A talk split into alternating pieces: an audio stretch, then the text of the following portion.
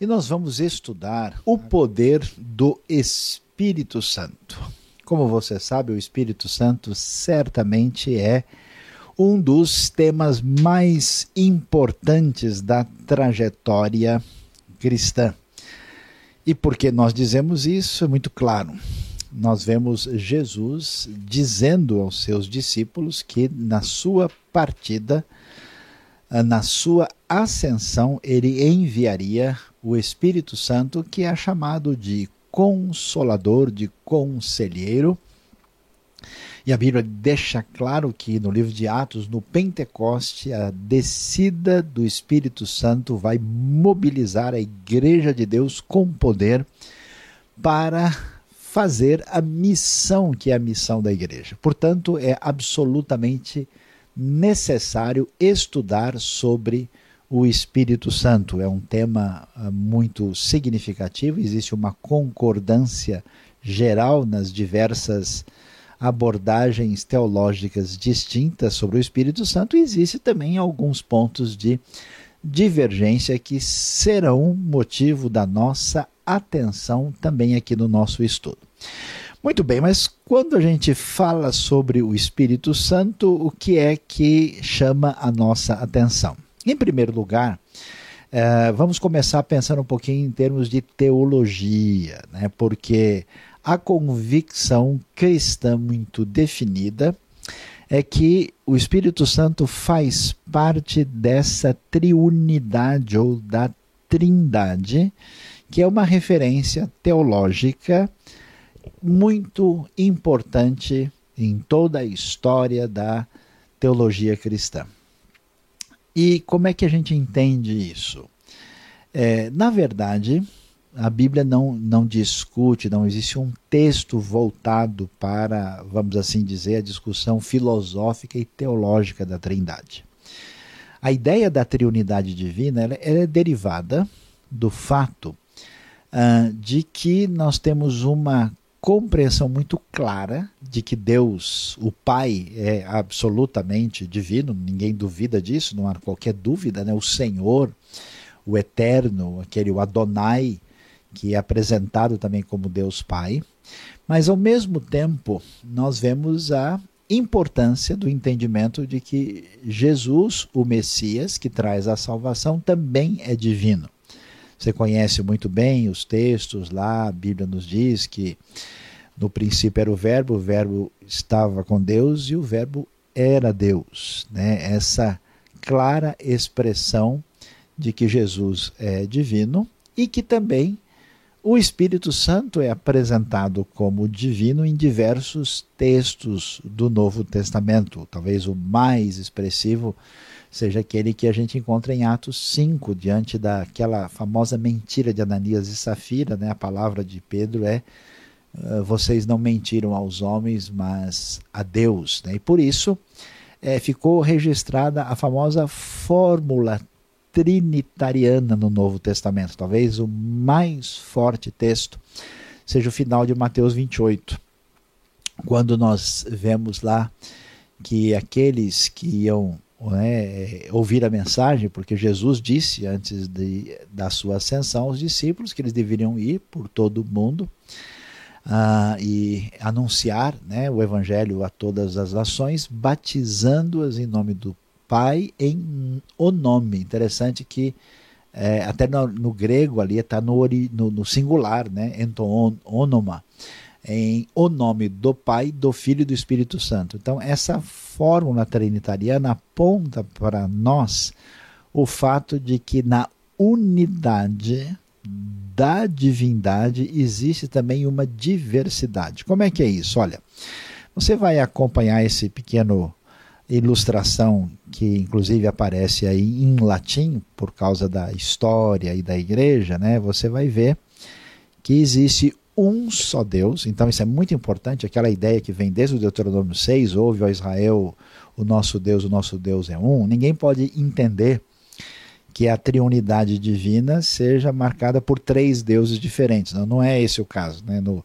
no paganismo politeísta existe um monte de deuses. A fé cristã não está é, sugerindo qualquer coisa nesse sentido. Está dizendo que Deus o ser de Deus é complexo além do nosso entendimento. Então Deus é um ser só, mas um ser que subsiste em três pessoas distintas. Como é que a gente entende isso? Nós não entendemos, ultrapassa o nosso entendimento. Então, ao mesmo tempo que Deus é um só, é importante dizer que o Pai é plenamente divino, o Filho é plenamente divino, o Espírito é plenamente divino. No entanto, o Pai não é o Espírito, o Filho não é o Pai e o Espírito não é o Filho. Ou seja, os três são distintos. Para que a gente não venha com aquelas explicações simplistas, ah, já entendi, é como a água, né?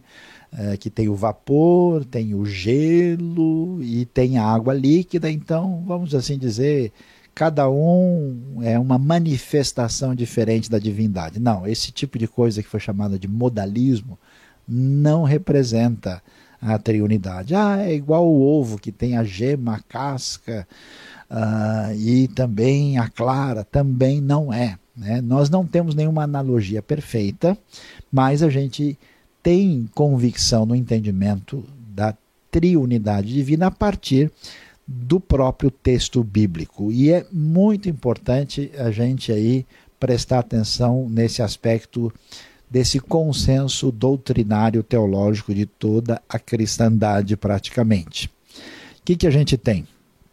A gente tem a unidade da trindade, temos a igualdade entre as pessoas e a diversidade. Se a gente errar na diversidade, nós caímos numa coisa chamada modalismo, como se cada uma das pessoas fosse apenas uma variação na divindade.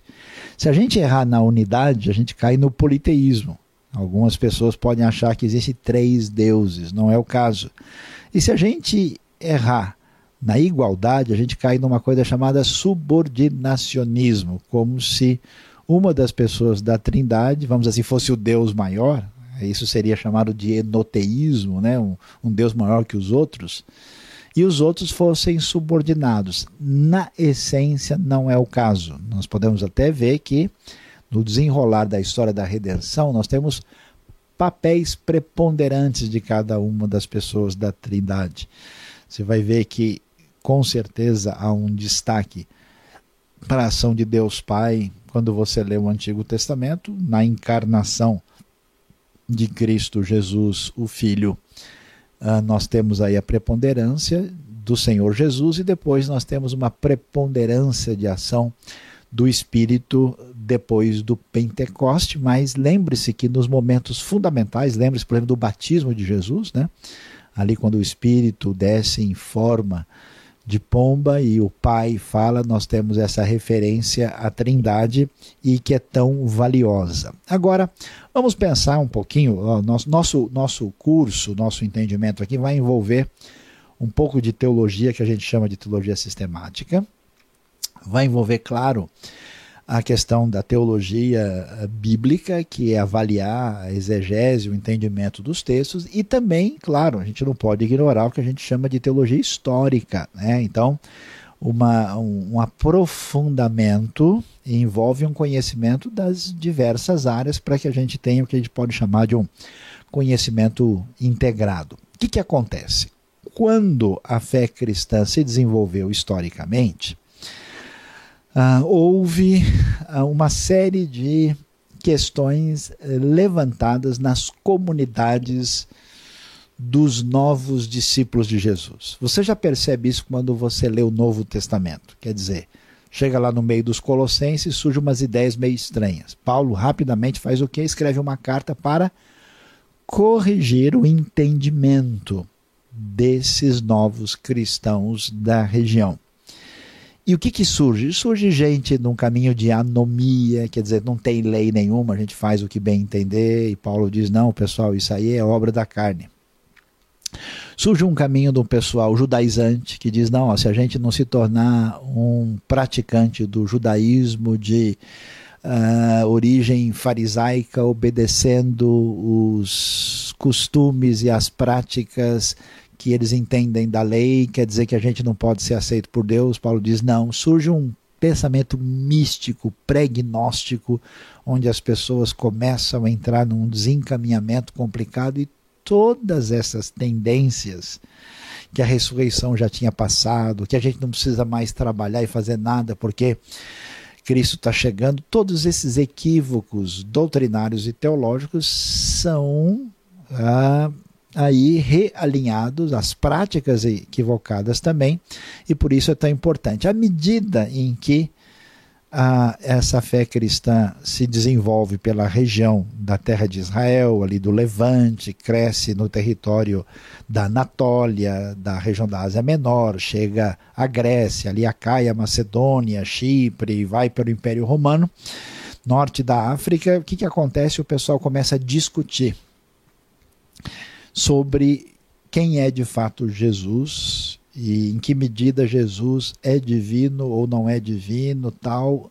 E o que nós vamos ver é que a liderança da igreja nesse momento, já marcada pelos líderes que estavam acima do nível da congregação local, chamados primeiros bispos, eles acabam fazendo uma reunião muito importante no ano 325, formando o que é chamado de um concílio. O que é um concílio?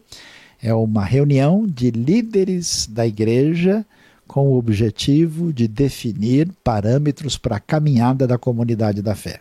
O primeiro concílio da história acontece em Jerusalém no ano 49, depois da primeira viagem missionária de Paulo. Em Atos 15, você vê o resultado desse concílio expresso, por exemplo, no versículo 20.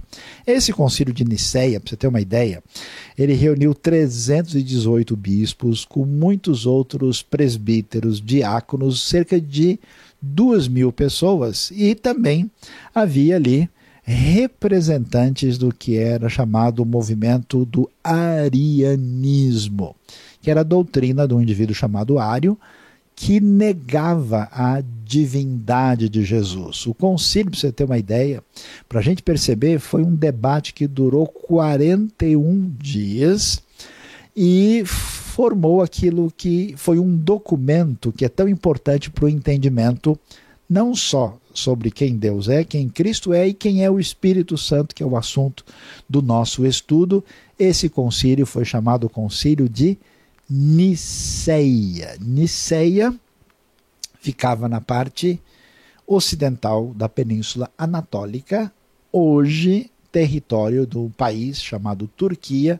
A cidade ali hoje é chamada cidade de Iznik, um lugar inclusive de uh, muitas porcelanas muito bonitas que são fabricadas na região. Então, esse concílio de Niceia do ano 325, ele foi inclusive revisado uh, e reeditado na sua versão, vamos dizer, mais plena, no ano 381, já em Constantinopla.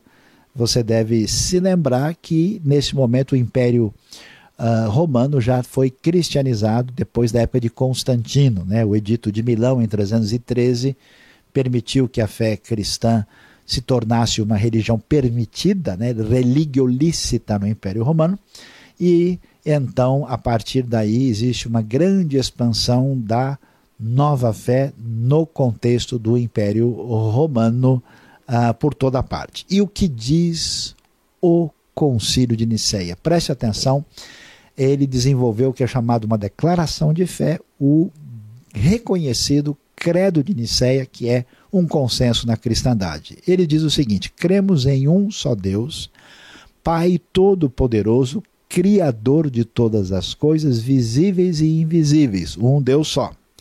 E em um só Senhor Jesus Cristo, unigênito Filho de Deus, gerado pelo Pai antes de todos os séculos. Jesus é gerado pelo Pai, diferente de ser criado luz da luz, verdadeiro Deus de verdadeiro Deus, gerado, não criado de uma só substância com o Pai, pelo qual todas as coisas foram feitas, o qual por nós homens e por nossa salvação desceu dos céus, foi feito carne pelo Espírito Santo e da Virgem Maria e tornou-se homem. Olha a ênfase naquilo que acontece com Jesus pela ação do Espírito Santo. E foi crucificado por nós sob Pôncio Pilatos, e padeceu e foi sepultado e ressuscitou ao terceiro dia, conforme as Escrituras, e subiu aos céus e assentou-se à direita do Pai, e de novo há de vir com glória para julgar os vivos e os mortos, e o seu reino não terá fim. E o credo de Nicéia continua: E no Espírito Santo, Senhor e vivificador, que procede do Pai e do Filho, que com o Pai e o Filho conjuntamente é adorado e glorificado, que falou através dos profetas. Então veja, o Espírito Santo claramente definido como divino. E também aqui houve até uma discussão histórica entre a Igreja do Ocidente e do Oriente, se o Espírito procede do Pai e do Filho, mas não vamos entrar agora nesse aspecto particular, mas a relação do Espírito no contexto da triunidade divina. E ele prossegue, depois de ressaltar a divindade do Espírito, e na Igreja Una, Santa, Católica e Apostólica, no sentido de igreja que engloba todos os povos, né, universal e fundamentada no ensinamento dos apóstolos, confessamos um só batismo para a remissão dos pecados, esperamos a ressurreição dos mortos e a vida do século vindouro. Amém. Veja só aí a importância de entender essa questão do Espírito Santo. Isso é importante, sabe por quê? Porque se nós não entendemos a coisa do ponto de vista teológico, o nosso entendimento do Espírito Santo vai vir de uma outra base, uma base pessoal, particular, mística ou racional. Alguém pode achar que o Espírito Santo é uma espécie de energia vital, vai pensar que é um, é um desdobramento da razão superior. Quer dizer, surge tanta coisa confusa. E se estamos falando no que as Escrituras nos ensinam como pessoas que seguem a referência da sola Escritura, então nós temos que basear o nosso entendimento na Bíblia. Então vamos pensar um pouquinho sobre o Espírito Santo. Primeiro, fica claro uh, essa questão da divindade do Espírito, que o Espírito Santo possui os atributos da divindade. Nós temos alguns textos, você vai acompanhar aí, Hebreus 9, 14, Salmo 139, aquele salmo tão especial e bonito, né, que fala para onde eu vou fugir da presença que o teu espírito, ó Deus, vai me encontrar, se eu for aos altos céus, no mais profundo. Lucas 1:35 também, 1 Coríntios 2, 10, 11, o que que a gente vê? Que atributos que envolvem somente Deus estão definidos quando se fala do Espírito Santo, do Ruach HaKodesh, quando nós falamos aí do uh, Pneumatos Rohagios, esse Espírito Santo revelado. E, portanto, ele é onipresente, ele é onipotente, ele é onisciente, são atributos ligados à divindade. E, portanto, uh, nós vamos ver que essa divindade do Espírito é uma realidade que está definida que o Espírito é divino como é divino o Pai e o Filho. 1 Coríntios 12, 4 a 6, quando vai falar da questão dos dons do Espírito, fica claro que o Espírito é divino. 2 Coríntios 13, 13, onde também aparece mais uma vez essa fórmula trinitariana. Como mencionamos já no início da nossa aula aqui, Mateus 28, 19, né, quando o Espírito aparece junto com o Pai e o Filho nessa realidade da expressão da sua divindade, também podemos ver isso em Apocalipse 1, verso 4. Agora, o Espírito Santo, ah, sendo divino, é claro, é desnecessário dizer isso, aparentemente, mas precisa ser reforçado. Por quê? O Espírito Santo é uma pessoa. Veja bem que isso é muito importante. Porque há algumas. Uh, há aqueles que não entenderam muito bem o texto bíblico, acham que o Espírito Santo é uma energia. Uh, a palavra espírito pode ser traduzida por vento né, tanto no hebraico como no grego. Né, a palavra pneuma, pneumatos, ruach. Né, uh, por causa disso, por exemplo, há versões da Bíblia que, quando vão falar do Espírito de Deus no começo de Gênesis traduz por um vento forte. E aí a pessoa de fato se confunde e ele imagina o seguinte: ó, o Espírito de Deus é a energia, né? A gente até tem gente que canta eu navegarei no oceano do espírito, né? Tem uns cânticos assim que falam do né, que, é, que a coisa está fluindo e a pessoa de fato imagina o Espírito Santo como uma, uma eletricidade assim mais forte, né? Como uma espécie, né? Até essa ideia de unção que muita gente às vezes expressa pode contribuir para a ideia de uma impessoalidade do Espírito, mas isso não é verdade. Por quê? Porque a Bíblia vai deixar claro que o Espírito Santo uh, tem mente, tem entendimento. Você vai ver isso claro lá em Romanos 8, 27. O Espírito intercede por nós. Né? O Espírito uh, entende, ele está uh, agindo com um elemento que faz parte da, o aspecto pessoal. E às vezes, quando você pensa em, em aspecto pessoal, você imagina uma pessoa de carne e osso. Não, pessoa não quer dizer necessariamente um elemento material. Pessoa tem inteligência, tem vontade, tem discernimento, tem sentimentos. Então, mesmo que o Espírito Santo não seja uma realidade física, e isso quer dizer que ele é não quer dizer que ele não seja alguém. Ele é alguém em vez de ser alguma coisa. Porque se o espírito for o que a gente pode dizer uma energia, então é só a gente descobrir como é que ele funciona, é só saber como canaliza, né? É só saber, é igual como você faz com magnetismo, né? Com, uh, você descobre como é que você manipula.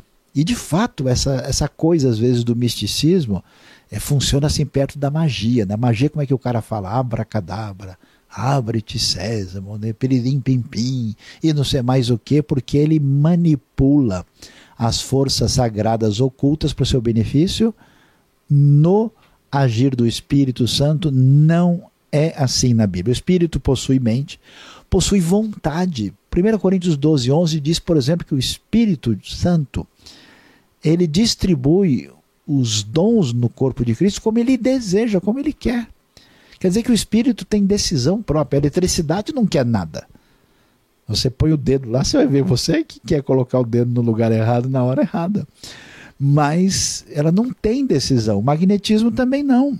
E olha só o ensino bíblico de Efésios 4, versículo 30. Diz lá que a gente não deve entristecer o Espírito Santo, porque nós fomos carimbados, selados para o dia da redenção por esse espírito que é a nossa garantia, a, que envolve a redenção plena, a vida eterna. Quer dizer, se o espírito fica entristecido, claro, você não vê nenhuma força ficar entristecida.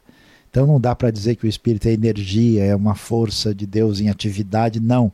O espírito é alguém, a pessoalidade do espírito. Por isso, dá para entender o que nós vemos em Atos capítulo 5, né? quando acontece o problema de Ananias e Safira. Vocês mentiram ao Espírito Santo. Ninguém mente para uma força impessoal. O Espírito Santo é um ser pessoal, por isso nós temos uma comunhão com o Espírito. Nós agimos na esfera da atuação do Espírito. O Espírito Santo é divino e o Espírito Santo é uma pessoa. Agora, caminhando um pouquinho na Bíblia, nós vamos ver o Espírito de Deus em certas situações específicas. Vamos prestar atenção um pouquinho aqui sobre o ministério do Espírito Santo. Certamente você está pensando, ah, sim, agora me lembrei, o Espírito Santo começa a agir lá no Pentecoste de maneira especial, quando o Espírito vem com poder sobre os discípulos. É verdade, mas veja, o Espírito Santo, sendo divino, tem papel e tem atuação ministerial antes do Pentecoste. Você vai ver o Espírito Santo logo no começo da Bíblia. Você lembra comigo? Vamos ver lá.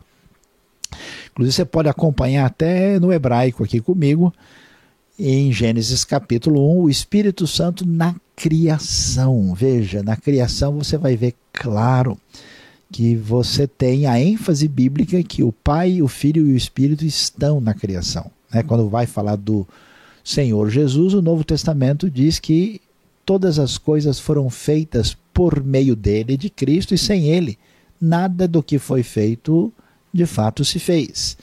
Portanto, o texto diz que no princípio Deus criou os céus e a terra, e a terra era sem forma e vazia. E aí o Espírito de Deus, Veruach Elohim merachefet al pnei hamaim. Olha só, essa é a frase do texto bíblico original no hebraico, que diz o quê?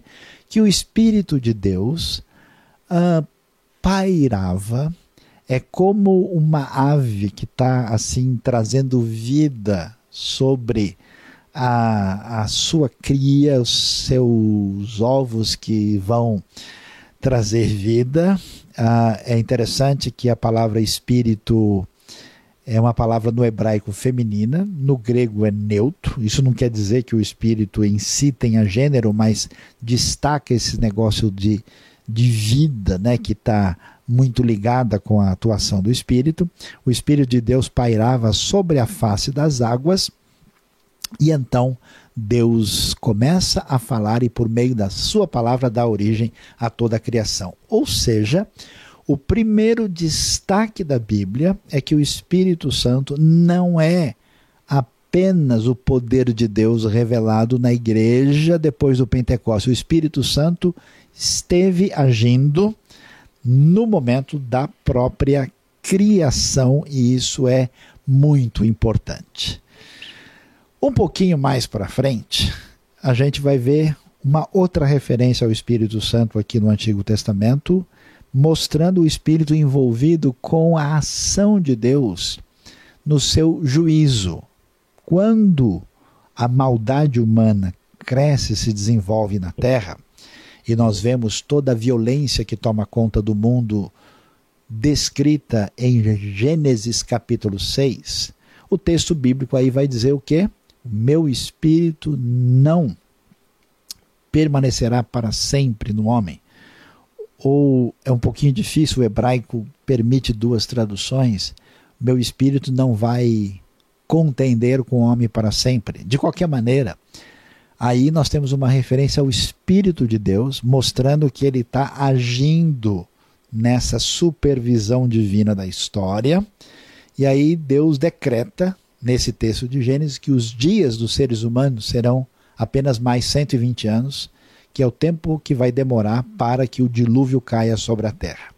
Ou seja, o Espírito Santo não só faz parte da criação, como também faz parte do agir de Deus na história e na história quando nós vemos o envolvimento do julgamento de Deus para impedir a propagação do mal sobre a terra. E aí então o Espírito está presente logo no início daquilo que vai ser o grande dilúvio que é descrito na Bíblia entre Gênesis 6 e também Gênesis 9. Um pouco mais para frente, aí vem uma surpresa. Você jamais imaginaria isso. Quando Deus faz o seu grande projeto de redenção e salvação, lá na frente, Deus vai se manifestar a Israel mostrando na sua aliança a sua presença no meio do seu povo. E esse povo deve reagir a essa presença. Como? Essa presença é libertadora, essa presença é orientadora, mas também é uma presença exigente. E que exigência é essa?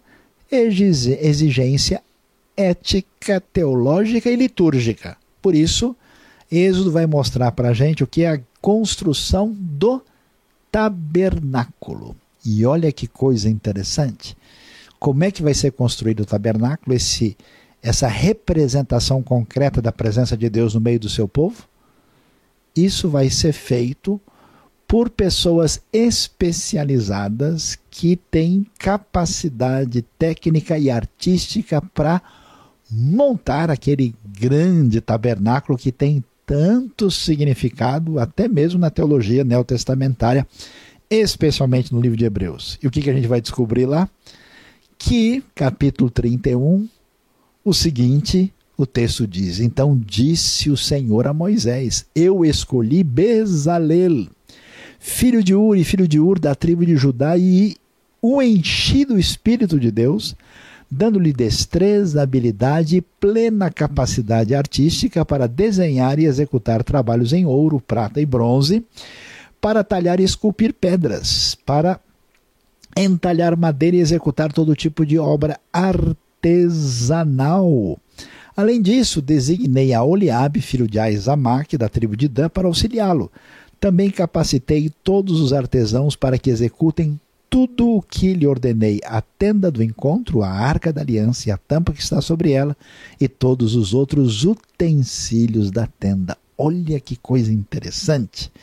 Nessa teologia bíblica que envolve o que significa adoração, o que é a celebração da presença de Deus no meio do seu povo, para executar isso com perfeição artística, o que, que, diz o texto? Né, que tanto Bezalel como a Oliabe são cheios do Espírito Santo. Você já imaginou? A gente sempre pensa ser cheio do Espírito Santo para orar para uma pessoa doente, alguém que está debaixo de uma opressão maligna, ou então para ter uma vida consagrada ao Senhor, mas para fazer obra de arte, eu tenho visto pouca gente fazendo uma conexão entre o poder do Espírito e essa realidade. Mas nós vemos que o Espírito de Deus age na direção da construção de uma teologia de adoração para agradar a Deus, que envolve também esses aspectos artísticos que envolve aquilo que é bem feito para a honra e para a glória de Deus, o Espírito Santo nos dirige na direção de adoração muito particular e especial, e é isso que vamos encontrar aqui na história. Ah, caminhando um pouquinho a mais, e eu queria que a gente pensasse é, um pouquinho mais para frente, eu vou só introduzir o assunto, quando o Espírito de Deus age na história de Israel. É Espírito de Deus que leva não só Moisés a profetizar, mas também o Espírito atinge tanta gente da comunidade que os líderes também profetizam. E aí nós temos uma conexão interessante sobre como que nos momentos cruciais da história o Espírito se apodera. O Espírito cai sobre certas pessoas para executar obras divinas variadas e muitas vezes ligadas a palavra divina. Isso vai ser especialmente importante quando a gente chega na época dos juízes. É o Espírito de Deus que cai sobre eles. No momento em que não existe direção, parece que não existe liderança adequada. O Espírito de Deus cai sobre gente como Sansão. Sansão fica cheio de força física pela ação do Espírito nós vemos o Espírito mover esses juízes para que eles liderem, para que eles venham a falar em nome do Senhor e a lutar e serem vitoriosos, até que, passando essa época, a gente vai ter a grande conexão do Espírito Santo na Bíblia, na sua relação com a profecia e com a profundidade da experiência pessoal, devocional, de adoração que nós temos aí, especialmente na literatura poética do Antigo Testamento. Então, aguarde, preste atenção, na próxima aula nós vamos ver isso. O Espírito Santo nas profecias, o Espírito Santo nessa literatura poética do Novo Testamento, especialmente nos Salmos, que é muito interessante e especial, e como é que esse caminho do Espírito chega ao Novo Testamento para que a gente vá ver aí o poder do Espírito Santo no nosso estudo especial aqui na IBNU. Nós vimos como é que uh, o Espírito de Deus teve um papel fundamental na construção e elaboração do tabernáculo, como Uh, vimos na história de Êxodo 31, com Bezalel e Aholiabe, como foi fundamental a participação na ação do Espírito para o preparo daquilo que era o elemento cultico e litúrgico ali nesse ambiente teológico do Antigo Testamento. E quando a gente caminha um pouco mais no Pentateuco, tem um texto muito interessante, na verdade extraordinário, que é o que aparece no livro de Números. Números houve uma rebelião do povo contra Deus, eh, reclamando com desejo de volta ao Egito. E o que é que a gente vai ver? Observe só que coisa interessante. Ah, quando o texto de Números capítulo 11, e eu destaquei aqui alguns versículos específicos, verso 17, depois 25, 26 e 29, o que, que a Bíblia diz? Deus diz o seguinte: Eu descerei e falarei com você, fazendo uma referência a Moisés, e tirarei do espírito que está sobre você e o porei sobre eles. Eles o ajudarão na árdua responsabilidade de conduzir o povo, de modo que você não tenha que assumir tudo sozinho.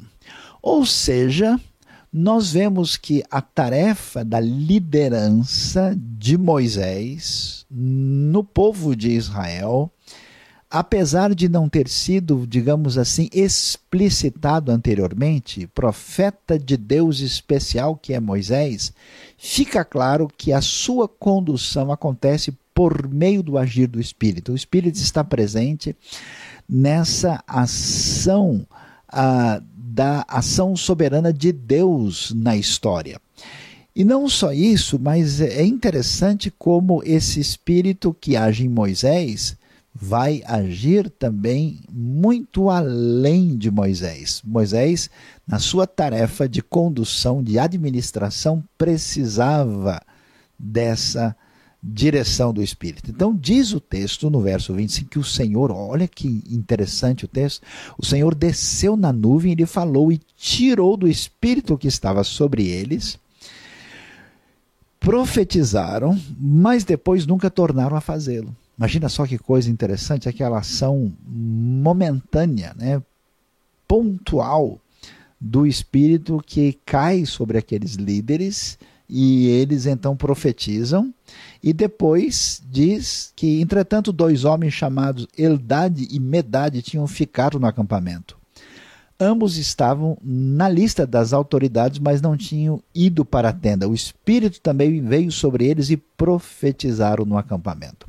Isso mostra para nós que a direção do povo de Deus acontecia por meio de alguém que era dirigido pelo Espírito e que esse Espírito não está condicionado exclusivamente essa pessoa, mas no momento em que o agir de Deus se faz necessário para a bênção mais adequada da comunidade, esse espírito age até sobre pessoas que a gente não imaginaria e até quem não estava exatamente no lugar do tabernáculo onde a coisa aconteceu.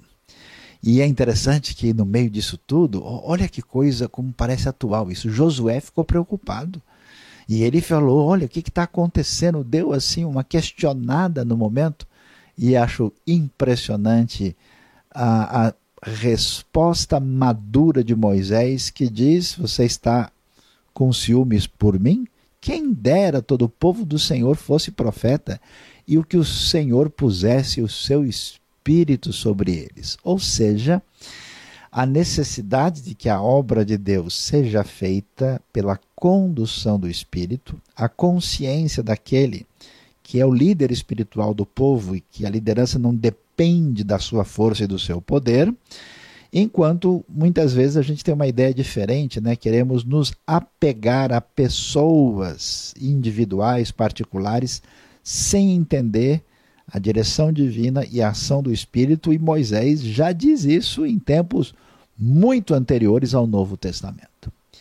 Terminando esse período da descrição do Pentateuco, o povo entra na terra, conquista a terra, vai habitar a terra, mas chega um momento muito complicado.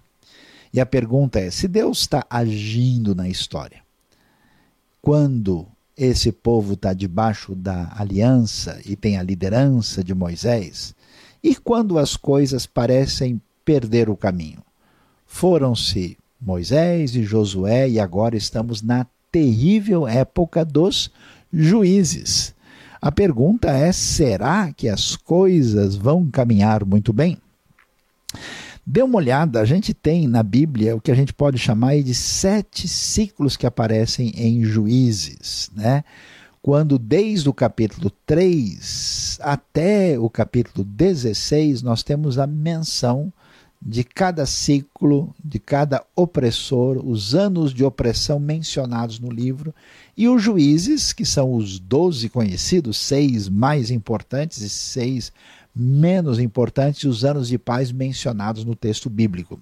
A gente conhece, sem dúvida, aí as histórias de Gideão, de Débora, Baraque, de Jefté, de Sansão, mas conhece pouco sobre Sangar, eh, sobre Tola, Jair, Ibzan, eh, Elon, mas eles fazem parte desse contexto. É interessante que a Bíblia vai dar uma atenção especial a atuação do Espírito no ambiente dos juízes. Veja só que quando nós temos esse momento de absoluta apostasia do povo, opressão dos inimigos que vêm para destruir Israel, o que, que nós vemos Deus agindo? E acontece como esse juiz, que na verdade é uma espécie de líder tribal, ele é mobilizado pelo poder do Espírito.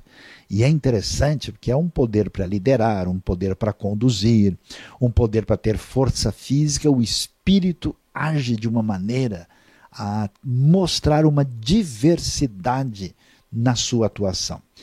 Capítulo 6, verso 34 diz que o Espírito do Senhor apoderou-se de Gideão. É, é uma expressão forte.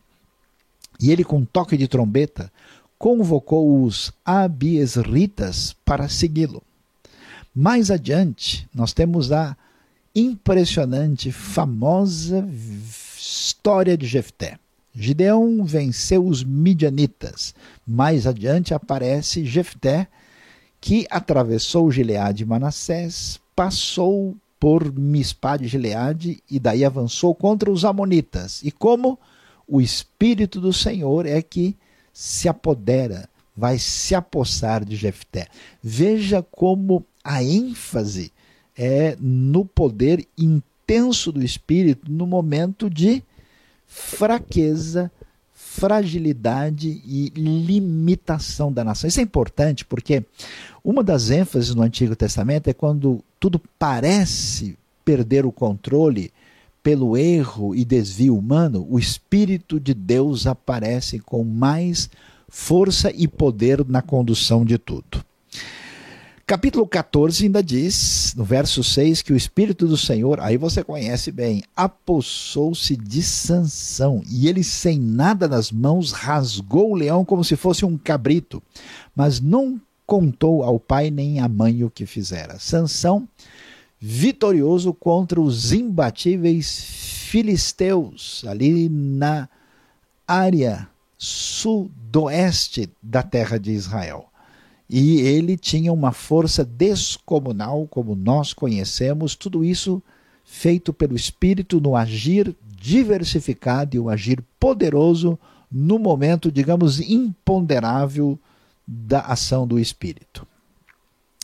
Quando a gente está terminando a época dos juízes, é interessante, porque começa a aparecer aí a referência ao movimento profético de Israel. E nós vamos ter vários tipos, são muitos os profetas de Israel. E por que, que o profeta é interessante? Porque o profeta é o homem do espírito. O profeta é mobilizado. Se você observar bem, preste atenção comigo, você lembra o culto que era feito no tabernáculo? Quem que estava lá para receber aqueles que vinham a trazer os sacrifícios? O sacerdote e o sumo sacerdote. Veja bem, não havia um profeta. Veja que o profetismo não estava no centro dessa relação cultica litúrgica. No entanto, quando essa expressão de fé entra em crise, o que, que acontece? Deus, com seu poder, pelo seu espírito, age e incomoda certos indivíduos que vão fazer toda a diferença e eles são os profetas. O primeiro grupo de profetas são os profetas que entram em êxtase. Por isso são chamados estáticos. Atenção, hein? Estático com um X. E eles aparecem com os seus grupos. Alguns estudiosos falam da escola dos profetas no Israel antes do começo da monarquia, antes da época de Saul e de Davi. Depois você vai ver um outro grupo de profetas, aqueles que são conselheiros na época do reino unido no tempo de Davi e Salomão. Dois nomes de destaque, especialmente na época de Davi, são Natã e Gade. Depois, quando o reino se afasta de Deus e se perde completamente, os profetas surgem como defensores da fé no Senhor. Quando o reino está dividido e entrou em apostasia, os destaques são Elias e Eliseu. E finalmente nós temos profetas que deixaram os livros escritos na Bíblia, os profetas literários, aquilo que é chamado de profecia clássica. Os profetas, os homens do Espírito na história de Israel. Olha que coisa interessante. As palavras do Antigo Testamento para se referir a esse homem do Espírito, a primeira era a palavra Navi. O Navi ah, era o indivíduo que fala em nome de Deus, movido pelo Espírito. Né? Os estudiosos falam é que era uma palavra paralela de uma língua chamada acadiano que significava borbulhar, efervescer, porque o profeta é tomado pelo Espírito. E junto com eles surgiram também a figura daqueles que eram chamados das pessoas que tinham visão. E eles são muitas vezes traduzidos por vidente, mas não vidente no sentido popular que a gente tem hoje. São pessoas que eram atingidas pelo poder do Espírito e tinham visões do Senhor, chamados de Roé ou José. 1 Samuel 9,9 você vai encontrar informação que ah, o profeta era chamado de vidente, mostrando como essa era uma realidade. E entendendo isso um pouco mais, a gente vai agora nesse período de transição, quando a gente sai da época dos juízes para o início da monarquia de Israel, que começa no século 11 a.C., na época de Saul. E o que, que a gente vê lá? Olha que coisa interessante. Depois dessa aula, você pode ler com atenção 1 Samuel 9 e 10 para você entender esse momento do profetismo iniciante no Israel antigo. Diz o texto que chegando em Gibeá, um grupo de profetas o encontrou, fazendo referência ao rei Saul. O Espírito de Deus, olha lá, se apossou dele e ele profetizou em transe no meio deles. Aí você observa que essa manifestação do Espírito era uma manifestação forte. O verbo hebraico ele é ali até diferente na sua expressão, por isso essa tradução como ela aparece, e mostrando esse agir do Espírito não só diversificado, com variação na sua forma, atuação de poder diferente e para propósitos e com usos que às vezes a gente não está tão imaginando que funciona assim. Isso é importante para a gente ver o agir completo de Deus. A ação de Deus na história, a ação de Deus de maneira diversificada e o seu enfoque específico com o seu poder e domínio por meio do seu espírito em situações improváveis. Um pouquinho mais para frente, depois de Saul ter perdido a bênção do Espírito de Deus, nós vemos a história caminhar na direção da escolha de Davi, o homem que vai ser chamado segundo o coração de Deus.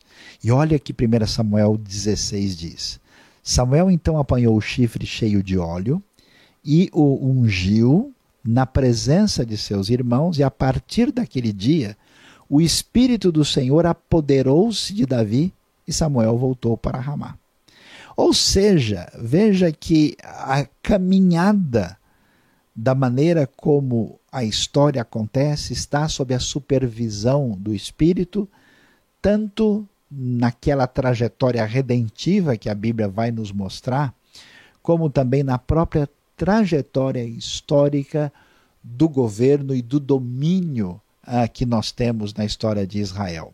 Agora é o momento de Davi e desde a sua unção, que é enviada de Deus por parte de Samuel, o Espírito do Senhor se apodera, se apossa de Davi. Então aí no momento da monarquia, Saul, Davi, Salomão, o Espírito de Deus presente na ação soberana da história. E aí você pode ver, acompanhar comigo uma descoberta arqueológica que está na cidade de Davi. Um, ruínas de um palácio antigo que muito possivelmente pode ser, segundo alguns arqueólogos, o palácio de Davi, uma construção de Davi esteve porque é na área da cidade, na área mais antiga e tem em algumas partes cerca de 3 mil anos de idade. E por que é tão importante? Porque nós vamos ver a história da redenção e a história, vamos dizer assim, da teologia do Antigo Testamento ligada diretamente, o que não parece tão claro, a essa supervisão do Espírito, porque a unção de Davi é uma unção que faz com que o Espírito do Senhor venha se apoderar dele. E quem é Davi? Ele é aquele com quem Deus faz aliança, ele é o servo do Senhor, ele é membro da administração do grande rei. O Senhor que vai ungir Davi como filho para governar em seu nome. O Espírito Santo age na vida de Davi explicitamente. E foi por meio de Davi que Israel se tornou seguro na terra prometida e conseguiu vencer os outros poderes que ali estavam. E Deus se comprometeu a preservar a dinastia davídica e, por trás da figura de Davi, o Espírito de Deus está lá. Por isso, nós vamos ver essa referência ao Espírito mais adiante. Veja, segundo Samuel 23, verso 2, o Espírito do Senhor, do Senhor falou por meu intermédio, sua palavra esteve em minha língua. Isso é uma referência ao próprio Davi. Nós vamos ver eh, essa questão do espírito na vida de Davi, não só nos textos históricos, logo, logo vamos ver como isso aparece de maneira especial também na literatura poética do Antigo Testamento. Mas quando a coisa começa a ficar complicada, como é que a gente vai entender? Isso é tão valioso porque nos momentos bons e tranquilos da vida é fácil ver a ação de Deus. No momento difícil de apostasia, a gente fraqueja. Mas a Bíblia mostra um outro quadro. Veja que nesta época da monarquia de Davi, as coisas estão de uma maneira. Depois da divisão do reino, da decadência, da completa apostasia do reino do norte, Deus levanta dois homens especiais, Elias e Eliseu. Esses são poderosos homens do Espírito. Veja, segundo Reis 2, 9 e 15. Depois de atravessar, Elias disse a Eliseu: O que posso fazer por você antes que eu seja levado para longe de você? Respondeu Eliseu: Faze de mim o principal herdeiro do teu espírito profético. Mais adiante, quando os discípulos dos profetas vindo de Jericó viram isso, disseram: o espírito profético de Elias repousa sobre Eliseu. Então foram ao seu encontro, prostraram-se diante dele e disseram, e aí o texto continua, ou seja, de onde vinha o poder extraordinário do profeta Elias, do profeta Eliseu, que fizeram sinais únicos e impressionantes na época dos profetas, são os profetas poderosos no momento de maior decadência, do Espírito de Deus. São estes que confrontam a apostasia israelita e que recebe atenção especial nos livros dos reis. Isso é importante demais para nós, porque no pior momento da história, quando a gente imagina que Deus está afastado e distante, o Espírito muitas vezes se manifesta com um poder ainda maior, como nós vemos em algumas circunstâncias na Bíblia. E aí, o tempo da monarquia vai. nós vamos ter alguns elementos ligados ao poder de Deus, vamos ver isso mais no Novo Testamento, com a história que envolve Jerusalém e o templo. Não é agora ainda o momento da nossa reflexão, mas para você ter uma ideia de qual era o centro cultico na época bíblica antiga. E aí nós chegamos na beleza extraordinária do livro de Salmos. Salmos que tocam o coração de cada um de nós o salmo que nos fala dessa relação profunda que o rei Davi tem com o Espírito de Deus. Rei Davi, líder, guerreiro, homem de muita capacidade de governo, homem artista, músico, sensível e de profunda espiritualidade. Olha lá, o que ele diz: Não me expulses da tua presença, nem tires de mim o teu Santo Espírito. Isso mostra para nós que aqui nós temos uma evidência no Antigo Testamento de uma habitação do Espírito Santo, de uma habitação em determinadas pessoas e nem sempre uma presença permanente como nós vemos no caso dos juízes, parece que o Espírito age poderosamente e pode não estar agindo em outro momento, isso se vê na vida de Sansão, por exemplo, e Davi, depois de ter pecado contra Deus, é exatamente isso que ele pede, Senhor, não tires de mim o teu Santo Espírito. Ele sabe que depende dessa diretriz maior da vida que é o Santo Espírito de Deus a consciência da importância e do valor do espírito e a compreensão, aquilo que a gente já começou a dizer, que esse espírito também é onipresente. Não se trata de um, como se fosse um, um anjo, um espírito mandado de Deus para estar junto de uma pessoa. Não é um mega anjo da guarda, não, porque olha o que ele diz. Para onde poderia eu escapar do teu espírito? Para onde poderia fugir da tua presença? Salmo 139, ele diz: Eu não tenho como, Senhor, fugir de ti. Então, isso mostra o espírito na sua condição que pertence somente à divindade. E aí é muito bonito ver o Salmo 143, verso 10, que diz: Ensina-me a fazer a tua vontade, pois tu és o meu Deus que o teu bondoso espírito me conduza por terreno plano. Ah, é mais interessante isso aqui porque o espírito, às vezes, porque como a linguagem bíblica antiga hebraica é muito concreta, a palavra espírito pode ser vento, ah, a palavra alma pode ser sopro, as pessoas às vezes ficam confusas e acham que o espírito pode ser apenas uma, um elemento material ou uma espécie de é, sombra da divindade ou apenas um, uma força divina, e nós vemos elementos que marcam a pessoalidade do Espírito. É o teu bondoso Espírito venha me conduzir por terreno plano. Esses elementos que introduzem uma ideia de pessoalidade amadurecerão em plenitude quando chegamos à compreensão maior de tudo na revelação neotestamentária. E aqui é importante nós olharmos a essa atuação na história do Israel antigo, vendo aqui o que acontece com a história da fragilidade, especialmente do reino davídico que se desdobra em Judá. Vimos o que acontece na decadência do Reino do Norte com Elias e Eliseu, e esse reino é destruído pelos assírios em 722. Aqui você tem um pouquinho da história que levou Judá à decadência, à crise completa. Que crise é essa? Chegada dos babilônios.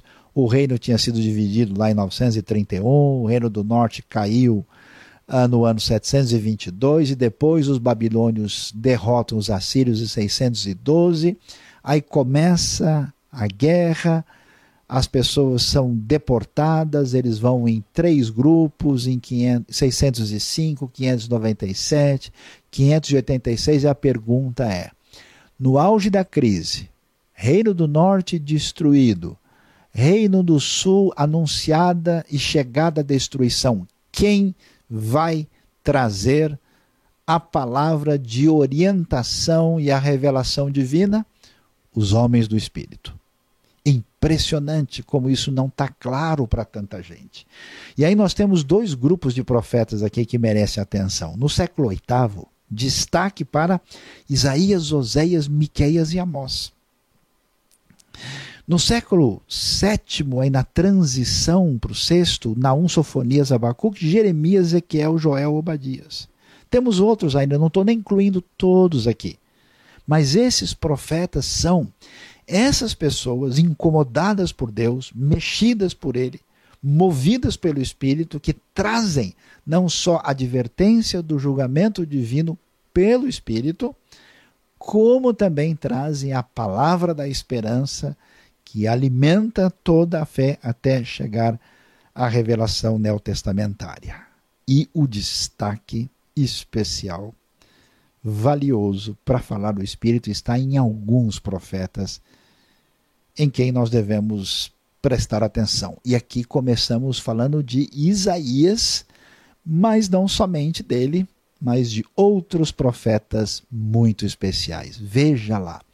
Isaías teve um ministério extraordinário. Leia a sua chamada poderosa no capítulo 6.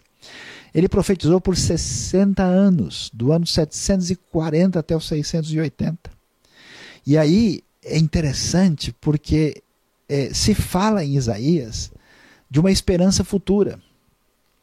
Quando é que o, o, o, reino de Davi, que foi ungido e que começa dirigido pelo Espírito, quando é que ele terá outra vez condição de ter bênção de maneira extraordinária? O que, que diz o texto? Isaías começa a falar de coisas que envolve o futuro. Ele menciona um servo do Senhor redentor no futuro. Ele menciona alguma coisa especial do agir do Espírito na construção da redenção. Olha o 42, verso 1. Eis o meu servo a quem sustento o meu escolhido, em quem tenho prazer. Porém nele o meu espírito, e ele trará justiça às nações. É hora do caos, da decadência. Mas vai chegar um servo ungido, nele estará o Espírito, letra maiúscula, e ele vai trazer justiça às nações, porque o povo se perdeu procurando o erro das nações. O Espírito vai conduzir a redenção. Isaías 61, o Espírito do soberano Senhor está sobre mim, porque o Senhor ungiu-me para levar boas notícias aos pobres, enviou-me para cuidar dos que estão com o coração quebrantado, anunciar liberdade aos cativos e libertação das trevas aos prisioneiros. Essa profecia extraordinária de libertação que é trazida pelo Espírito do Senhor é exatamente que Jesus vai ler em Nazaré, em Lucas capítulo 4, fazendo referência à chegada do reino e ao cumprimento da profecia. Então veja como o Espírito conduz a trajetória na direção da redenção. E isso é tão interessante que é, a presença desse Espírito de Deus, ela, ela assusta as pessoas do mundo pagão. Quando José estava no Egito, lá em Gênesis 41, o faraó diz: Olha, o espírito dos deuses está com ele. Quer dizer, como é que eu vou descrever o que eu percebo na pessoa desse indivíduo de um povo que eu não conheço? E olha o que é dito de Daniel na Babilônia, na ocasião em que ele está lá entre babilônios e depois persas. Diz o texto: soube que o espírito dos deuses está em você, que você possui percepção inteligência e uma sabedoria fora do comum. O poder do espírito, que não só tem força como sanção, nem só traz profecia com aquelas manifestações diferentes, não só traz conselhos sábios, como acontece com Natan e Gad, não só convoca ao arrependimento e traz uma palavra de repreensão, não só traz esperança, mas uma sabedoria que é maior do que as pessoas podem esperar. Agora, se tem alguém que deixa a gente assustado, quando a gente fala sobre o Espírito do Senhor é Ezequiel. Eu sei que você não anda lendo Ezequiel muitas vezes nos últimos dias. Ezequiel é complicado, tá lá no fim. Onde é que tá mesmo? Vamos procurar? Pois é, não, tudo bem, a gente conversa depois. Vamos lá. Mas o Ezequiel é interessante porque o livro é forte demais. Ezequiel pega aquele período já que o povo já está na Babilônia. E eles estão preocupados para entender o que aconteceu e qual vai ser a esperança. Então Deus mostra a glória de Deus se afastando do templo, de Jerusalém, da cidade, da terra, para depois retornar na redenção futura. E tudo acontece como? Pelo poder do Espírito. Nossa, o Espírito é muito forte em Ezequiel. Coloca ele de pé, leva para um lado, para o outro. Olha só alguns textos. Enquanto ele falava, o Espírito entrou em mim e me pôs de pé e ouvi aquele que me falava. Uau! Que experiência de Ezequiel! E não só Ezequiel passa por essa experiência, experiência poderosa do Espírito, mas ele profetiza a restauração do povo de Israel por meio do Espírito. No capítulo 36, que está muito ligado com aquela ideia da nova aliança, de Jeremias 31, com a conexão daquilo que Deus vai fazer para que o coração dos homens se voltem a Ele, com isso envolvendo os israelitas e as nações que serão abençoadas por meio do que Deus está fazendo na história deles. Ele diz: Porei o meu espírito em vocês e os levarei a agirem segundo os meus decretos e a obedecerem fielmente às minhas leis. Uau, que coisa impressionante! Profecia da restauração depois que tudo caiu. Então veja, meu querido, que às vezes quando a gente pensa em Espírito Santo, você pensa apenas é, é alguém que vai me ajudar na minha oração aqui, é, o Espírito Santo que vai é, é, ajudar a minha igreja a caminhar nessa, naquela direção. Quer dizer, o poder, a descrição e toda a história que envolve a ação do Espírito impressiona. E isso é tão valioso, tão valioso, porque ainda no Antigo Testamento a gente tem uma ação, ainda que muito poderosa, limitada do Espírito. E chega o momento em que o profeta Joel, depois de uma praga de gafanhotos que destrói a plantação, e ele convida, chama o povo ao arrependimento como profeta do Senhor, o povo se arrepende. E quando o povo acha que receber azeite, vinho, trigo vai ser uma grande bênção, Ezequiel diz: vocês nem imaginam o que é bênção.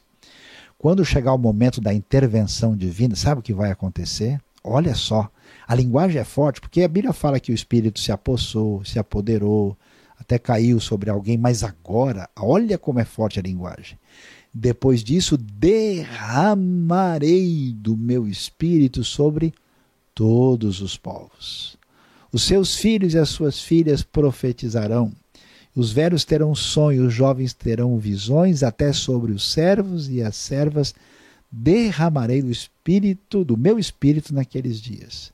Quer dizer, o espírito de Deus não só conduz a história, mas estabelece, como nós vemos nos Salmos, a conexão mais profunda de espiritualidade que devemos ter com o Criador. Mas estava restrito àquelas pessoas ungidas. Até no mundo antigo, o espírito é coisa de gente poderosa. Quando chega o momento da redenção, existe, a gente pode dizer assim, uma democratização do espírito. O espírito é aberto para não só atingir os israelitas que conheciam a aliança que Deus fez com Davi e com Moisés e as outras, mas com aqueles que seriam abençoados por aquilo que Deus fez na sua história e na chegada da redenção futura, e eles então agora veriam a bênção a todos os povos e com todo tipo de gente, velhos e jovens, homens e mulheres e até servos e servas na compreensão da questão do Espírito Santo. Então, eu espero que você tenha a oportunidade de refletir um pouco mais sobre o Espírito Santo. Preste atenção, se você desejar, volte a ver essa aula mais uma vez, observe alguns desses textos que você não conhecia, se aprofunde, faça uma leitura. Vale a pena dar uma lida no começo de Ezequiel, 1 Samuel 10, especialmente olhar a profecia de Joel e celebrar, por quê? Porque esse Espírito Santo, que é tão especial, que conduz a história, que age de maneira diversificada, que é divino, é nos dado plenamente pela chegada da nova aliança em Cristo Jesus, quando nós chegamos ao Novo Testamento. E fique com a antena ligada, porque hoje aqui encerramos essa aula que envolve a compreensão do agir do Espírito no Antigo Testamento. E na próxima aula nós vamos começar a ver o Espírito de Deus no ministério de Jesus na encarnação naquilo que envolve o Novo Testamento. Que Deus abençoe a sua vida, prossiga no seu estudo da palavra e que Ele nos guie e nos dirija pelo seu Espírito. Agora chegamos ao Novo Testamento. E vamos hoje focalizar especialmente na pessoa de Jesus, o ministério, a vida de Jesus e a ação do Espírito, o Espírito que está relacionado com esse agir extraordinário de Deus na história humana, fora da condição de controle e percepção do poderio humano. Vale a pena observar que o Espírito Santo recebe várias designações, principalmente no Novo Testamento. É, existem também algumas delas que são refletidas a partir do Antigo Testamento. E nós temos algumas, digamos assim, metáforas, ou melhor, símbolos do Espírito Santo e algumas expressões eh, importantes que nos ajudam a ter uma ideia de como a Bíblia deseja que nós venhamos a compreender o Espírito Santo revelado nas Escrituras. O Espírito Santo é chamado de fogo uma expressão que vem do Antigo Testamento, mas aparece em Mateus e Lucas. É chamado de vento. Na verdade, a palavra é, propriamente espírito, ela significa espírito e vento ao mesmo tempo. A palavra ruach e pneuma. Nós temos os dois termos que têm esse sentido. O espírito também uh, está relacionado com água. Isso é algo que vem também lá do Antigo Testamento, mas vai ser refletido no Novo. Existe também a ideia de selo do Espírito, que aparece ah, nas cartas de Paulo. O Espírito está relacionado com azeite, com o óleo, daí essa ideia da unção, essa conexão tão interessante. Uh, aparece relacionado com pomba, né? essa imagem que você tem hoje de pomba, seu símbolo da paz, está né? Tá relacionado com essa imagem é, cristã bem antiga.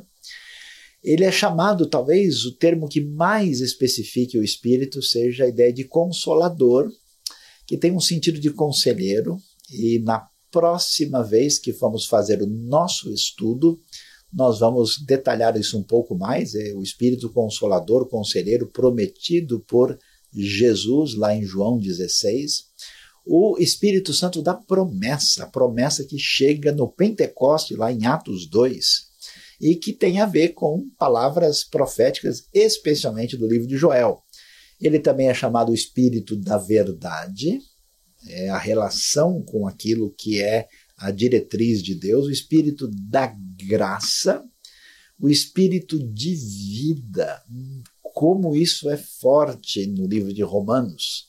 O Espírito da adoção, que nos coloca nessa condição de filhos de Deus através da obra de Cristo e o Espírito da glória, menção especial de 1 Pedro. Então você vê a riqueza, a amplitude, a diversidade, o enfoque uh, das Escrituras para designar o Espírito Santo. Agora, quando a gente vai falar sobre o Espírito Santo e a bendita pessoa de Cristo Jesus, nosso Senhor, Vamos assim dizer, nós temos uh, destaques especiais onde o espírito é apresentado numa num destaque maior. No nascimento de Cristo, o Espírito de Deus atuou de modo especial na anunciação e na concepção de Jesus, que é vista claramente como uma concepção sobrenatural. Nasceu pelo poder do Espírito.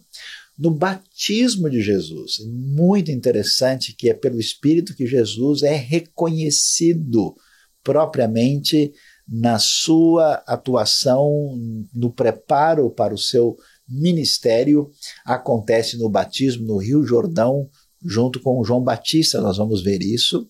Depois nós temos uma referência ao ministério propriamente de Cristo. Isso acontece pelo poder do Espírito que habitava nele, ainda que Jesus seja claramente descrito como Messias, como divino, como aquele que é o grande profeta de Deus, sacerdote, a tudo que acontece, o texto faz questão de mostrar que é pelo poder do Espírito. E a coisa mais assim, talvez destacada, que é a confirmação daquilo que realmente nós esperamos sobre Jesus, é a sua vitória sobre a morte, na ressurreição. E a Bíblia faz questão particularmente Paulo em Romanos, de mostrar que o Espírito agiu com poder de vivificação na ressurreição de Cristo.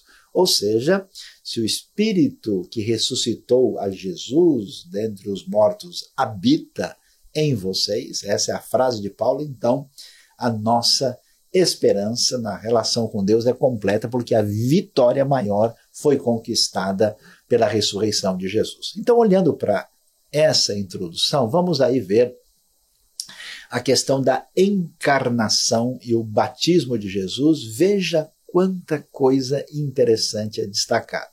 Jesus é concebido por obra do Espírito, conforme o início de Mateus e Lucas mostram. Não é, Jesus não é um profeta mais, ele não é simplesmente um mestre, ele não é apenas um grande erudito da palavra divina que quer nos ensinar muitas coisas, é mais do que isso. João Batista, o precursor de Jesus, ele foi cheio do Espírito Santo desde o ventre.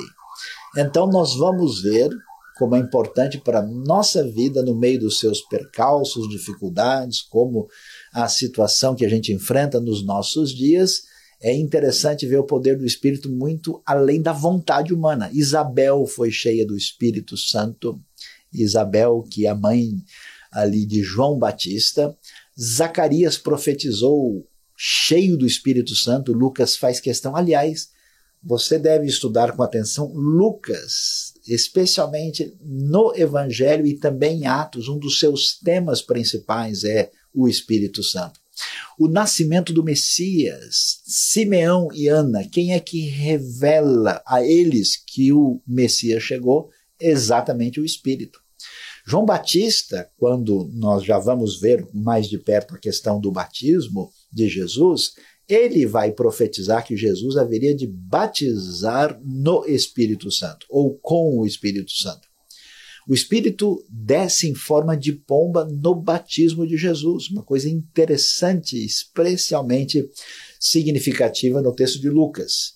O Espírito também conduz Jesus ao deserto para enfrentar a tentação e João 3 deixa claro que Jesus recebe o Espírito sem medida. Então, observe bem que o início do que envolve tudo que está ligado à pessoa de Jesus na encarnação e no batismo é repleto de referência à ação e ao poder do Espírito. Até porque no Novo Testamento você vai ver que o destaque é muito acentuado. Nós temos Novo Testamento muito menor do que o Antigo, mas com um número de ocorrências muito maior com referência ao Espírito Santo. Então veja só como a coisa está definida e, e, o sentido disso é, é, é, é, perceptível, porque parece que as coisas acontecem pelo poder da Babilônia, o poder dos gregos, o poder de Roma, temos os protagonistas da história, e quando ninguém está vendo de maneira invisível. A terceira pessoa da triunidade divina e da trindade, o Espírito de Deus está agindo poderosamente para marcar os caminhos da história nesse agir divino fora do controle humano. Por isso, a anunciação ah, recebe um destaque. Leia comigo o texto de Lucas 1,35. O anjo respondeu: O Espírito Santo virá sobre você e o poder do Altíssimo a cobrirá com a sua sombra. Assim, aquele que há de nascer será chamado Santo, Filho de Deus. Veja a jovenzinha Miriam, mais conhecida como Maria ela recebe o anúncio lá em Nazaré e nós vemos aí a anunciação marcada pela ação do Espírito Santo. Além dessa anunciação que vai definir a coisa mais significativa da história aqui, que é a encarnação, esse mistério de que é, Jesus é o Emmanuel, é Deus conosco, essa, essa realidade da encarnação que acontece pelo poder do Espírito e tem um significado tão extraordinário na redenção, o fato de Deus se identificar conosco e Jesus ser plenamente humano e plenamente divino, assim garantindo a obra de redenção, nós vamos também ver o grande destaque que se dá ao batismo. E o interessante, você sabe, no batismo, ali nós temos Jesus sendo apresentado no início da sua obra numa, vamos dizer assim, num, num contraponto em relação ao que acontece com Adão. Ele é o novo Adão representando agora essa nova humanidade.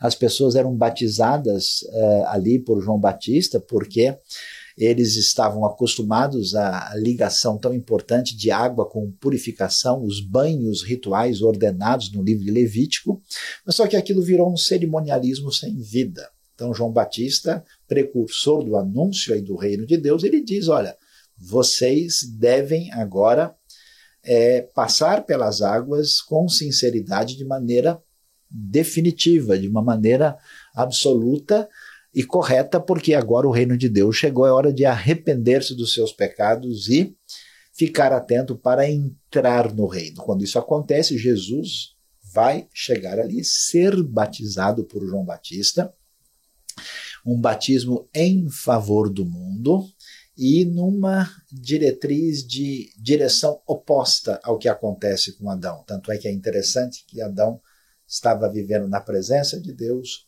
no jardim, perde esse espaço enganado por Satanás, a serpente, e ele então perde o seu lugar especial. Jesus é batizado e vai para o deserto para ser tentado pelo diabo e é vencedor nessa batalha. E o interessante e significativo para mostrar a completa atitude de, é, de referendar aquilo que Jesus é e vai fazer da parte do Pai porque ali nós temos o Filho, nós temos a voz do Pai, que diz: Aqui está o meu filho amado em quem tenho todo o meu prazer, e o Espírito, olha o detalhe de Lucas 3, 22, o Espírito Santo desceu sobre ele em forma corpórea, como pomba. Então veio do céu uma voz: Tu és o meu filho amado em ti, me agrado. Então nós temos aí essa referência tão importante que depois se destaca desde o cristianismo primitivo da importância do Pai, do Filho e do Espírito, e o Espírito tendo um destaque no batismo de Jesus. E aí, nesse momento, o que vai acontecer? Nós temos uma palavra da parte de João Batista anunciando o batismo com o Espírito. E aqui uma atenção especial.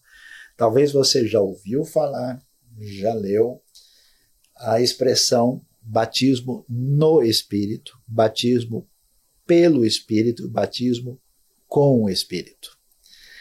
Na língua grega, nós temos uma preposição no texto original que, quando está acompanhada do substantivo que aparece lá num caso chamado dativo, é, ela permite a interpretação da preposição que pode significar com, pelo e no. Ou seja, no grego as três traduções são aceitáveis.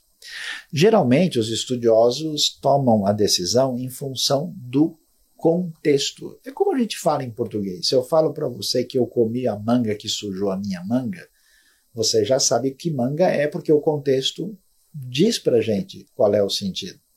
Então, batismo no Espírito é uma possibilidade, batismo pelo Espírito é, mas a palavra mais genérica que engloba tudo é batismo com o Espírito. Parece ser esse o sentido aqui. Mas observe bem, vamos olhar. Isso é tão importante porque uh, João Batista está anunciando que a vinda do reino, a chegada de Jesus, ela tem um significado especial, inaugurando uma nova era. E essa nova era está relacionado também com aquilo que a gente chama de era do Espírito, que vai ter o seu destaque ainda mais acentuado depois do Pentecoste. Olha o texto de Mateus 3,11. Eu lhes batizo com água para arrependimento. Mas aquele que vem depois de mim é mais poderoso do que eu, referência a Jesus, cujas sandálias não sou digno de levar, ele os batizará, atenção, com Espírito Santo e com fogo. Vamos prestar atenção nessa a palavra de Mateus. O texto paralelo de Marcos 1,8 diz também: Eu os tenho batizado com água, ele, porém, os batizará com o Espírito Santo. E depois, em Lucas e em João, é bom ver os quatro textos para ver que os evangelhos nem sempre têm os mesmos textos paralelos. Aqui, todos os chamados três sinóticos, o Evangelho de João, todos os quatro têm, devido à importância do tema em Lucas 3,16. Eu, na verdade, os batizo com água, mas vem o que é mais poderoso do que eu, do qual não sou digno de desatar-lhe as correias da sandália, ele vos batizará com o Espírito Santo e com fogo. E também em João 1,23 aparece também aquele, porém, que me enviou a batizar com água, me disse aquele sobre quem vires descer e pousar o Espírito, é esse é o que batiza com o Espírito Santo. Então veja bem, particularmente Mateus e Lucas são importantes aqui. Por quê? Porque ele apresenta a ideia do batismo com o Espírito e com fogo. À primeira vista, você pode pensar, puxa, mas se água aqui é, tem a ver com purificação, acho que fogo também tem a ver. Será que é o caso? Não é exatamente esse significado. Lá adiante, em Atos 2, o fogo vai ter outro sentido. Aqui, a ideia, você pode até ler o texto na sequência, ler Mateus na sequência, Jesus vai dizer que ele está separando o trigo da palha e que aquilo que não é aprovado como um trigo depois é queimado num fogo que não tem fim, que é inextinguível. O que significa isso? Que nessa chamada de arrependimento, o pessoal agora é muito sério. O rei chegou, o Messias chegou. Isso está acontecendo pela obra do Espírito, o reino de Deus foi inaugurado. Portanto, é necessário que o pessoal não pense mais nesse tipo de religiosidade mecânica e sem vida, e que agora preste atenção que é hora de tomar a decisão. Ou você recebe a mensagem, as boas novas do reino, entra no reino e isso significa entrar nesse batismo com o Espírito, ou você vai estar numa situação daquilo que não é trigo, mas que é palha e que tem a ver com o juízo divino. Então é uma ideia de separação, fogo aqui é símbolo de juízo, e o Espírito tem a ver com a realidade daquilo que é a inauguração do reino de Deus. Por isso, todo mundo que entra na vida ah, com Deus em Cristo só pode fazê-lo por meio do Espírito. Na próxima aula do nosso estudo, nós vamos ver isso com mais atenção e detalhe. Como nós mencionamos, é interessante demais ver o que acontece com Jesus. E também é interessante para a gente pensar um pouco mais profundamente sobre a obra do Espírito, porque Jesus, você sabe, foi tentado pelo diabo no deserto. Mas olha o que é interessante. A gente sempre está com a facilidade de imaginar que Deus sempre nos leva a uma situação mais tranquila. Olha, o único texto da Bíblia que eu gosto é o Salmo 23. Meu negócio é deitar-me em pastos verdejantes. Vá devagar, porque não é bem assim. às vezes Deus mesmo nos conduz a momentos mais difíceis na nossa maneira de entender. Então veja que Jesus, olha o detalhe, depois do batismo, Jesus cheio do Espírito Santo, é a primeira referência a Jesus cheio do Espírito. Depois dessa confirmação clara do Pai ali no Rio Jordão, na região ali perto do deserto, não muito longe de onde Josué atravessou quando eles entraram na terra, bem ali pertinho de Jericó, perto da subida para Jerusalém. Ele voltou do Jordão e foi levado pelo Espírito ao deserto. Pela primeira vez ele aparece cheio do Espírito e vai para o deserto, onde durante 40 dias foi tentado pelo diabo, não comeu nada durante esses dias e ao fim deles teve fome. Ou seja, Jesus passa por todas as provas que têm a ver com o início do seu ministério, ele vai no poder do Espírito, ele, vamos dizer, ao contrário de Adão, ele é vencedor e passa por toda a tentação e se coloca exatamente sob a direção de Deus para executar a obra que o Pai tinha lhe dado. E aí nós vamos observar como a tentação ela é um caminho que é propiciado pela ação do Espírito, como muitas vezes tem paralelo na experiência do povo de Deus também. Assim, Jesus vai começar o seu ministério. E esse ministério destacado tem tanta coisa para dizer, mas veja que o destaque está mais uma vez na direção do Espírito terminando isso, lembre-se, Jesus estava onde? Ele nasceu em Belém. Ele foi criado em Nazaré, região ali da Galileia, não ainda tão pertinho do mar da Galileia. Ele desce para a região próxima de Jerusalém, no Rio Jordão, onde ele é batizado, ele volta para o lugar que vai ser o centro do seu ministério, que é em torno do Lago de Genezaré, Lago de Tiberíades, o Mar da Galileia. E quando isso acontece, o Novo Testamento faz questão de dizer que tudo está acontecendo debaixo da direção e do poder do Espírito. Lucas 4,14 vai dizer que depois de tudo isso, Jesus voltou para a Galileia, exatamente da região de onde ele estava ali estabelecido desde a sua infância, da sua adolescência e juventude, agora revelado uh, pelo Pai como aquele Messias esperado, ele vai fazer o seu ministério pelo poder do Espírito. Quando ele vai para a sinagoga de Nazaré logo depois, ele vai abrir a Bíblia hebraica, o nosso Antigo Testamento, em Isaías 61. E a frase que ele vai ler, que é essa frase promissora da bênção futura de Deus, em Isaías, é que o Espírito do Senhor está sobre mim. Ele me ungiu para levar boas notícias aos que estão aprisionados, dar vista aos cegos e anunciar o ano aceitável do Senhor. Ele faz a leitura e ali ele revela quem ele é, inclusive há uma resistência, porque alguém olhando para isso, diz: Mas esse rapaz estava aqui com a gente, ele é aqui da nossa pequena aldeia de Nazaré, que história é essa? A gente conhece a família dele? Como assim? Né?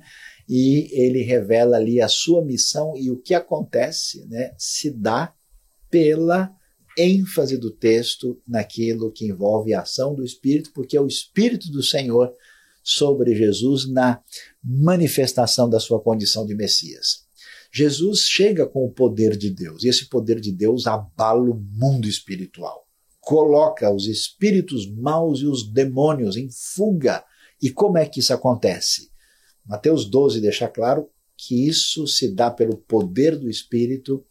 Você vê que, lendo boa parte do Antigo Testamento, você não vê tantas manifestações. Uma das razões porque tantos demônios se manifestam e gritam, porque eles sabem que chegou o reino de Deus, o rei está presente pelo poder do Espírito, eles são vencidos e derrotados.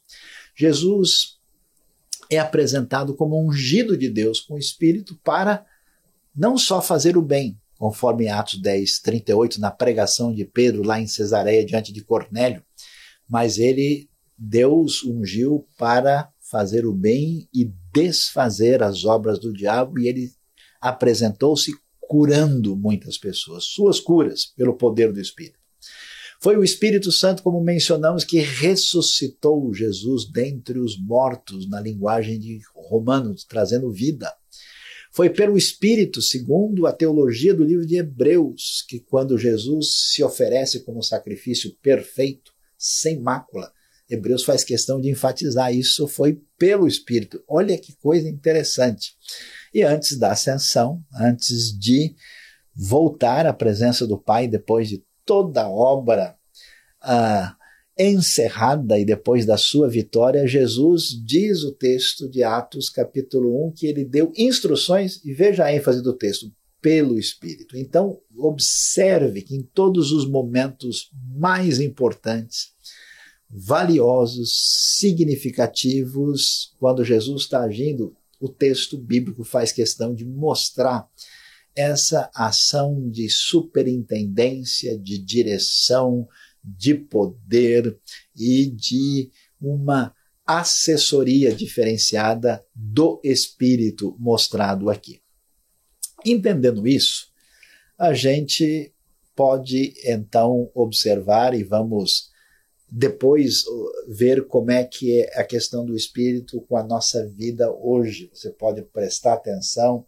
Nas próximas aulas vamos falar sobre batismo, plenitude, ser cheio do espírito, dons espirituais, dons milagrosos, não milagrosos, o espírito e os frutos, o espírito na santificação, tudo isso ah, mas nós chegamos a uma questão mais séria e complicada e difícil, que certamente mexe com a cabeça da gente.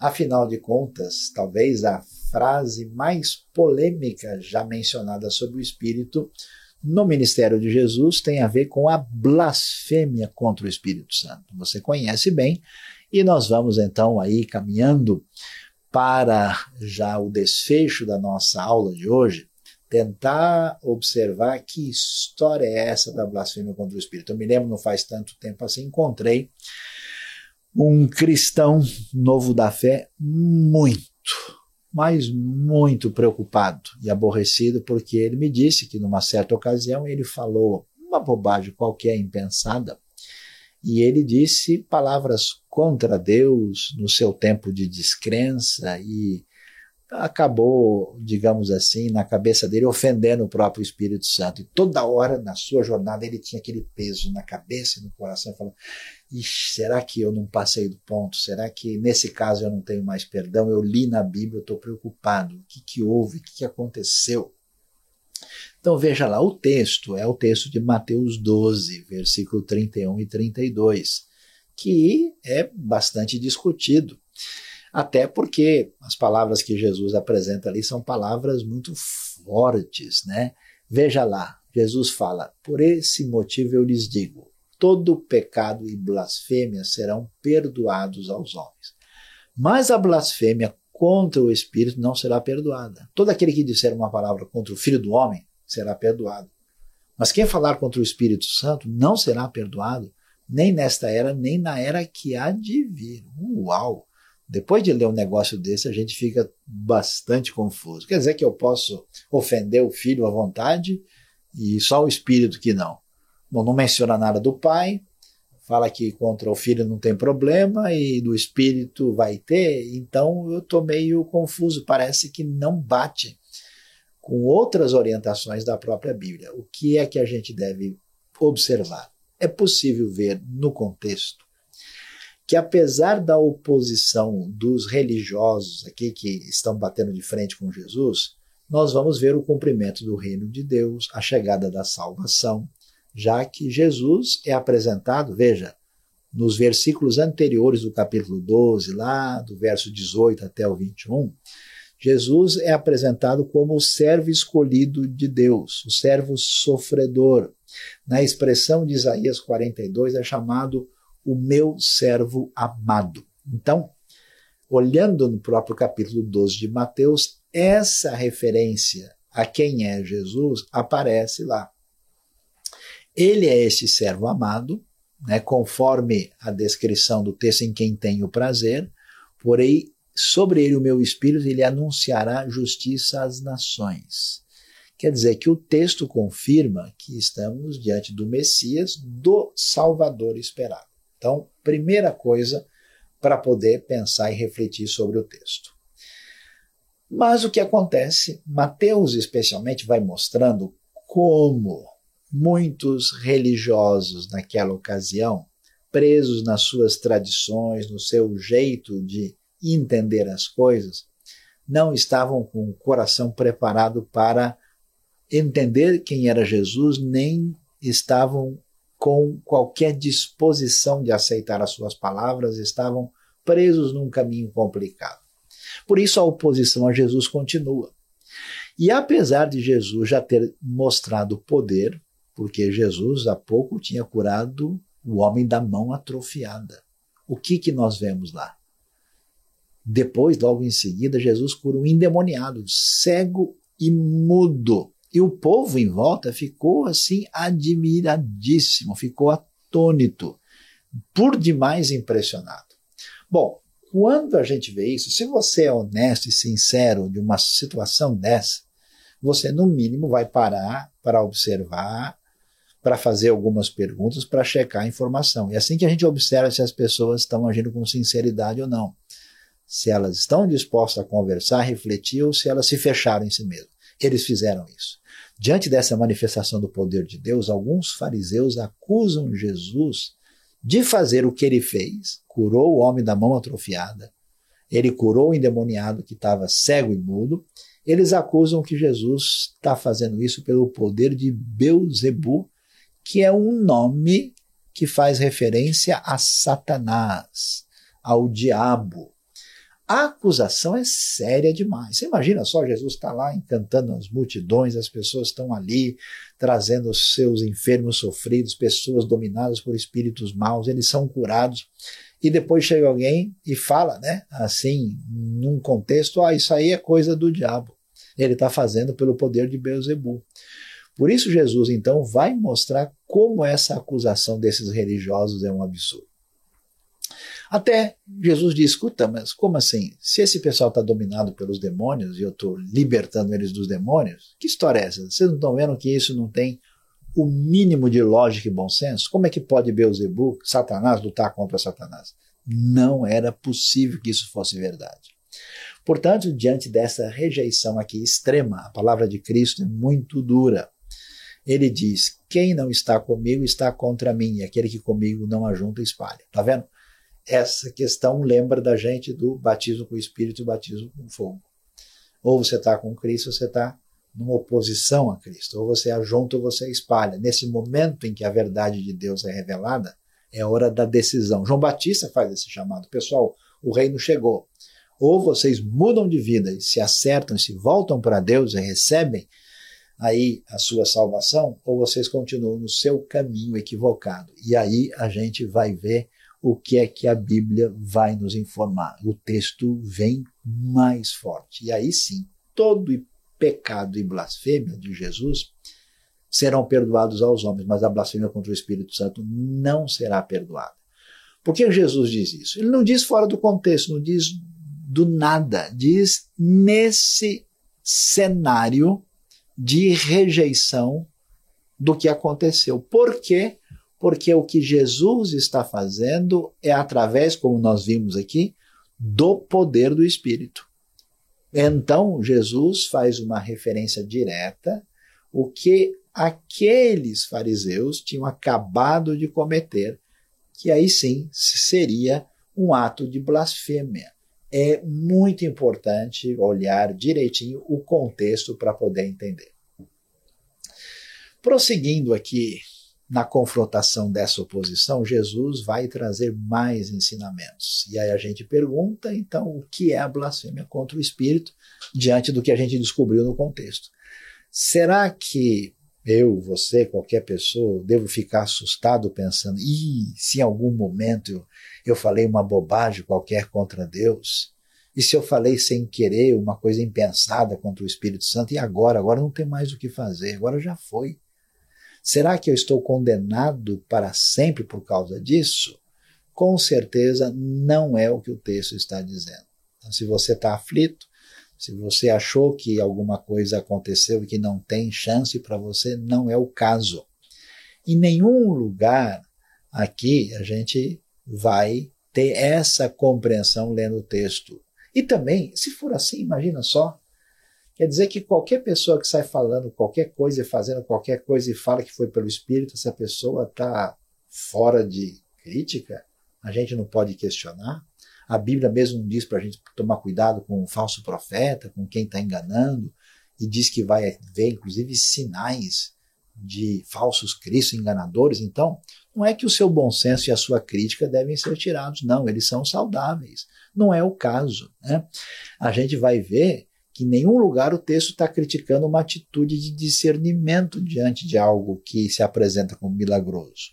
Não é errado testar profetas e avaliar qualquer um que se apresente como milagreiro a partir dos critérios da própria palavra de Deus. Nem tudo aquilo que se apresenta como um milagre vem de Deus. É preciso tomar cuidado. Tem coisa que não é verdadeira, que é falso, que é imitação. Tem coisa que é de Deus e tem coisa que vem até do mal. Então é preciso tomar cuidado. Então, entendendo o que está acontecendo, a gente vai ver que esses fariseus, depois de ver o milagre de Jesus, dizem que aquilo que aconteceu pelo poder do Espírito veio de Beuzebu. Quando eles fazem isso, eles rejeitam, atenção, a comprovação de que Jesus é o Messias com seus milagres extraordinários que foram feitos pelo poder do Espírito. Quer dizer, tudo que o Espírito fez para comprovar a grande obra de Deus é rejeitado e questionado. O que, que a gente entende então? O que, que a gente conclui na Escritura? Que a blasfêmia contra o Espírito é a rejeição da obra inquestionável do Espírito Santo. Se Jesus, pelo poder do Espírito, como o Messias Emanuel, faz aquilo diante de todos, inclusive em alguns casos fez até ressurreição de mortos, e a pessoa fecha o coração e ainda o agride, ofende, a pergunta é o que mais pode ser feito com uma pessoa dessa? O que mais pode ser feito para mostrar a obra de Deus? Não há o que fazer.